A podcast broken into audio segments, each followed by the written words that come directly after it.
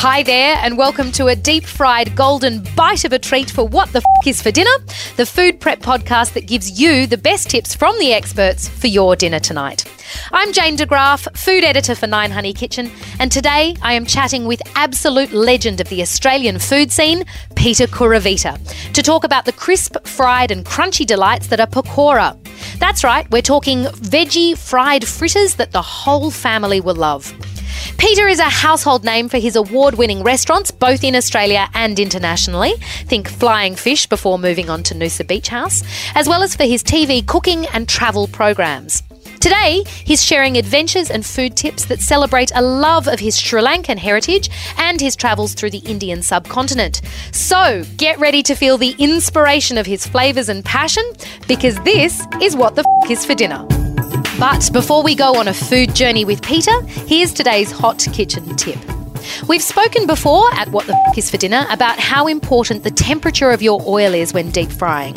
Using the right oil and maintaining a high temperature seals the oil out of your food and lets it steam from the inside, making it a healthier way to cook. But did you know you can reuse your deep frying oil too? If your oil has only been used to deep fry vegetables, you can actually use it up to four or five times, which is great because deep frying requires quite a bit of oil to cover your food.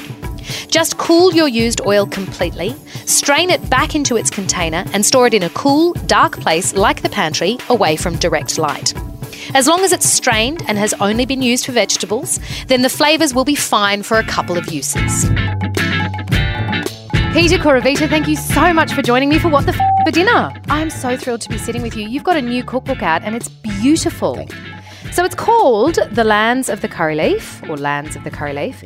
Can you just talk to me about the book for a second? Because I feel like everybody almost needs to hold it and see it to understand how beautiful it is, and to read the foreword to understand how personal it is for you. Yeah, I, I like a personal story, and I've got lots of them to tell, luckily for me. Yay. Um, the book itself started its life as a Mexican cookbook, believe it or not. Started as Mexican. That doesn't make any sense to me. Four years ago, I just finished, com- uh, just completed uh, filming Mexican Fiesta. Yes. And, uh, I'd come back with this incredible discovery of real Mexican food. And so, obviously, uh, Murdoch Books and I both agreed that we should write a book of real Mexican food. And, you know, look, there's been a lot of American publications as well. So I got into it. Most of my notes had been done while I was in Mexico. I was there for three months. Uh, about halfway through the process, only six months into it, um, a book came out that was published that was this big pink Mexican cookbook, and Murdoch just rang and said, oh, "Don't know whether we should continue with this because we've been trumped." and I, I agreed. I, I own the book. Yeah. um, good on them. But so we sat, Diana Hill and I sat down, and we discussed what we should do. And her, uh, Diana and I, she's a great publisher, a, a very, uh, uh, I guess, um, a publisher with lots of experience. And um, we, we got on so well, and she loved my personal stories. And we were just chatting outside the restaurant in Noosa. And she was talking about my story and my travels. And for me, we'd gone through a particularly long week of vegetarian uh, dietaries, which happens all the time. And to me, doesn't bother me because I'm from a culture where the first questions you're asked when you sat down is veg or non-veg. Yeah. So it's normal. Yeah. Um, you know, and then if you go to India, you could be a Jain, you could be so many other, there could be a, Variations. 50 variations. But in, it seems like in modern restaurants, people are always get upset with the vegetarian. And, I, and I've never thought that. I've always tried to make the vegetarian dish the envy of everybody else at the table. That's always my Oh, goal. That makes my heart sing. That's my goal. So at the currently at Noosa Beach House, we have a degustation menu and a vegetarian degustation menu side by side. Then we have three vegetarian dishes on the menu. So basically, if you come into our restaurant, you can choose between 10 or 12 vegetarian meals, all totally different to what's uh, no proteins. Yeah. So it was normal. And then Diana was sort of said, well, you know, what about a vegetarian book? And I said, yeah, but there's heaps of Indian vegetarian books, and there's heaps of Western vegetarian books. There's nothing in the middle. Yeah. Then I thought, okay, well, the subcontinent, as I said, it flows through my body. I'm a subcontinental boy. I've been to most of those countries. Yeah. And then I thought, well, let's do subcontinental vegetarian. That was the working title of the book. Yeah. Let's talk about one of your beautiful recipes because this is what the f- for dinner. now, I've been cheeky. I've chosen the one that I think um, is probably easiest for people to prepare at home Yes. quite quickly. So, we're looking today at your pakora recipe, which is vegetable and chickpea flour fritters. Mm-hmm. Yes. Everybody loves these. It's like do. they're, they're battered, they're deep fried. You know, if you go out to a restaurant and you see pakora on the menu, they're almost always part of your order, right? Yeah. So I'm going to read through it quickly and then I've got some very important questions I Of need to ask you about how to get these right. So the ingredients are you, first up, you need one litre of rice bran oil or vegetable oil for deep frying, 40 grams of chopped spinach or kale, 125 grams of chopped cauliflower, 60 grams of chopped broccoli, one onion cut into rings, black sesame seeds to garnish, coriander sprigs to garnish. And then you've got here for dipping sauces, you can have tamarind chutney, yogurt pakora dipping sauce, or velvet tomato catsup. And then we move on to the batter. Now, this I think sounds like the method for this is one of the easiest things I've ever heard. But the ingredients are 100 grams of chickpea flour, 100 grams of tempura flour, a quarter of a teaspoon of ground turmeric, one teaspoon coriander seeds, and you've said here dry roasted and ground or a quarter teaspoon of ground coriander. Is that because the ground stuff's a lot more? Oh, it's so much better. Punchier? Keep the seeds if you can, but always buy uh, cumin and coriander seeds. Yeah. And then just roast them gently and, and get a mortar and pestle. and Smash them up yourself. It's actually a good good therapy. You can just take take out any of that. Oh, the anger of the day out in out in the pestle and mortar, and then half a teaspoon of caraway seeds and a generous pinch of salt. Now that all sounds like stuff that you can have on hand. The You vegetables are kind of stuff that you might have in the fridge, and then the batter stuff is pretty So the pantry vegetables based. can be anything, right? Yeah. Uh, think of this as your as your bubble and squeak. Right, so go. it's so when- much better than bubble and squeak. Well, remember when you like you know everyone does it. I'm sure that anyone Yeah. listening now, after you listen to this, go into your vegetable drawer and pull it open. There'll be a few veggies in the bottom there. You think I'm probably going to throw them away. Why don't you just chop them into small pieces and make pakoras out of them? Ah, I'm going to be doing that tonight. Yes. That's dinner tonight. So the method is for the batter, place all the ingredients in a bowl, add 200 mils of water, and whisk together until smooth. Mm-hmm. As easy as that. I read that line and I was like, no, there's got to be more technique than that. No. Now the the thing about that, I think you need to. Uh, flour, water, everything changes a little bit. So the idea of that, and I'm not sure whether I wrote it in there, it should be like a thin, like a like a medium pancake batter. That's exactly what you said. The Oh, good. next line was like a pancake batter, which is good because it's a great guide for anyone Yes. that doesn't understand the thickness. pancakes on Sunday mornings. Don't they've they? got kids. Oh my! Every Saturday morning, my Yeah. kids want the pancakes. Um, the next step is to heat the rice bran oil in a sturdy wok or heavy base saucepan, and then you've just really got to get it up to temperature. What's Yeah. your tip for making sure that your oil's up to temperature? Look, when it starts to smoke, it's a good thing, but it also means it's about to catch fire. So, so use something that. a little bit more, uh, Yeah. a little bit more scientific than that. You'll find um, if you look at oil long enough. I've looked at oil for a lot of, of my life, but it starts to move and it all comes together. There will be a slight haze that comes off it, but if you take a curry leaf or a, or a piece of bread and throw it in, it should float to the top straight away. And it goes brown pretty quickly. It'll yeah. go brown pretty quickly. Um, I don't know whether I mentioned it in there, but controlling your deep fryer is really important. It's one of those things that people don't do. They go, oh, okay, it's hot. They put a whole lot of stuff into it. It cools down, and then they don't wait for it to reheat. Yeah. Um, and so you, you really need to manage your heat. Um, it's like a barbecue. That's Yep. why people burn a lot of stuff on barbecues. They just turn it on full, throw the meat on, and it goes black, and they think, oh, why is it, why is it burn? that comment turn- is directed at my father. you turn it up to make it hot so you can clean it. Then you turn it down to, for it to come to the right temperature, and then you cook. And you Same manage it. You well. don't just leave it. You, You pay manage it, attention to yes. it. Okay, Yes. excellent. All right, so to make the pakoras, um, you say you take either individual pieces of, the, of your chosen vegetables, which are chopped up, or you can create a combination Mm-hmm. of them. Then you place them into the batter to lightly coat them. I have a quick question about that. Is the thickness of the batter important in terms of how much you've got on there? Should you shake some off? Or Yes, yes, Yep. definitely. Um, you don't want any coo- any cooked batter, but the batter is what holds it together. Like, um, I was in India just recently, and there was a guy. I love this, you know, roadside stalls. Guy there with just this great big wok, and he was just working so fast. He had his.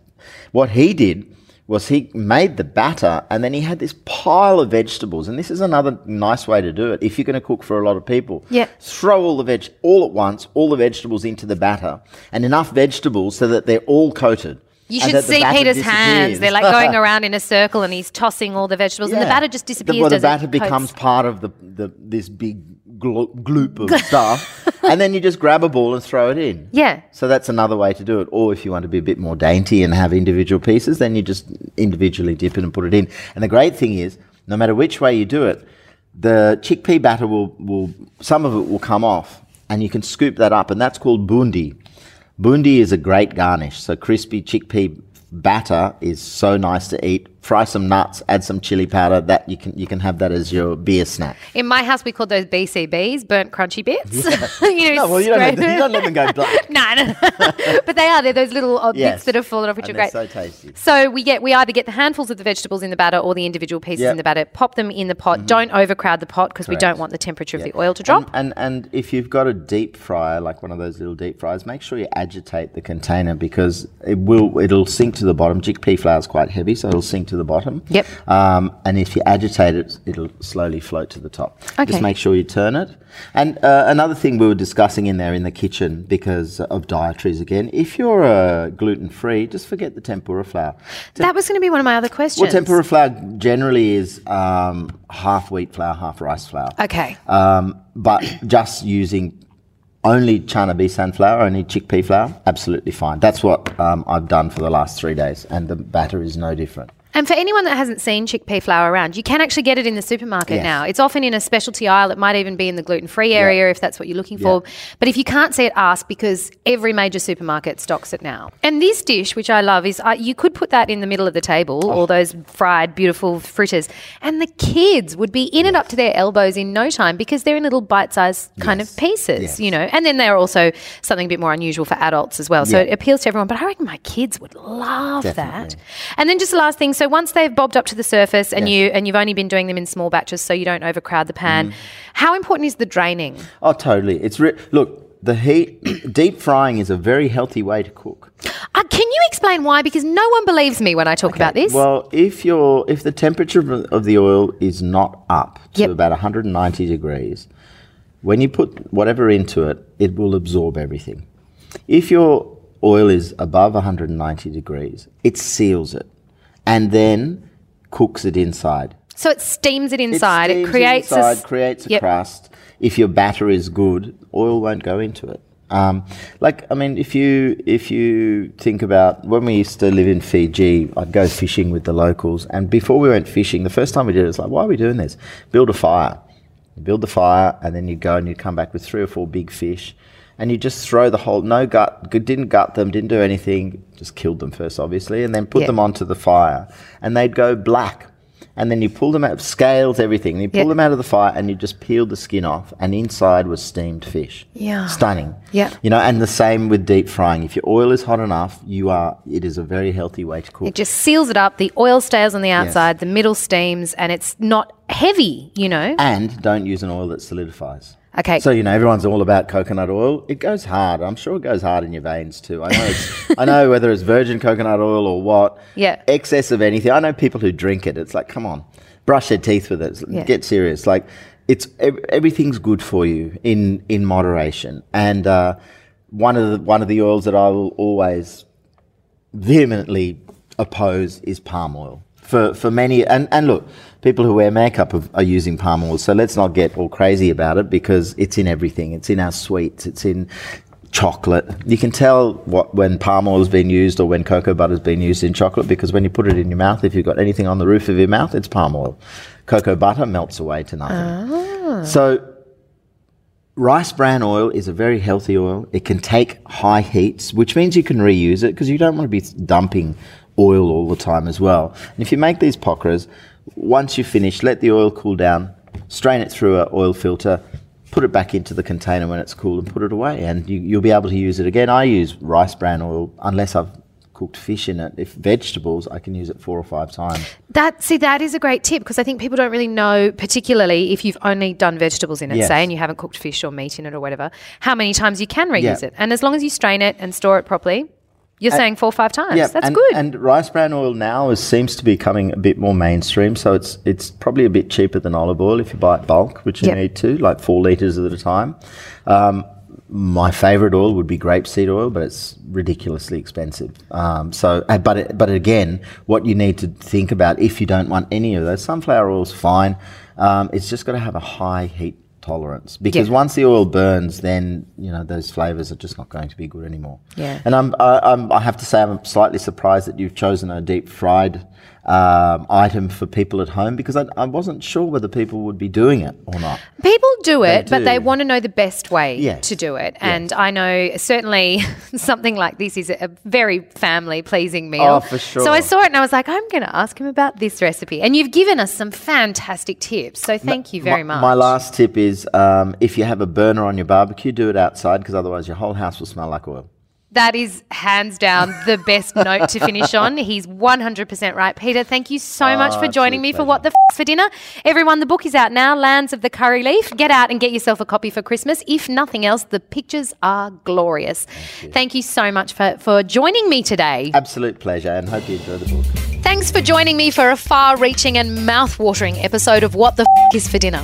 You can find today's recipe for Peter's Pakora, vegetable and chickpea flour fritters, at kitchen.9.com.au. Don't forget to like us and subscribe on iTunes and share your favourite episodes with your friends because we're here to make dinner time easier for everyone. Catch you next time.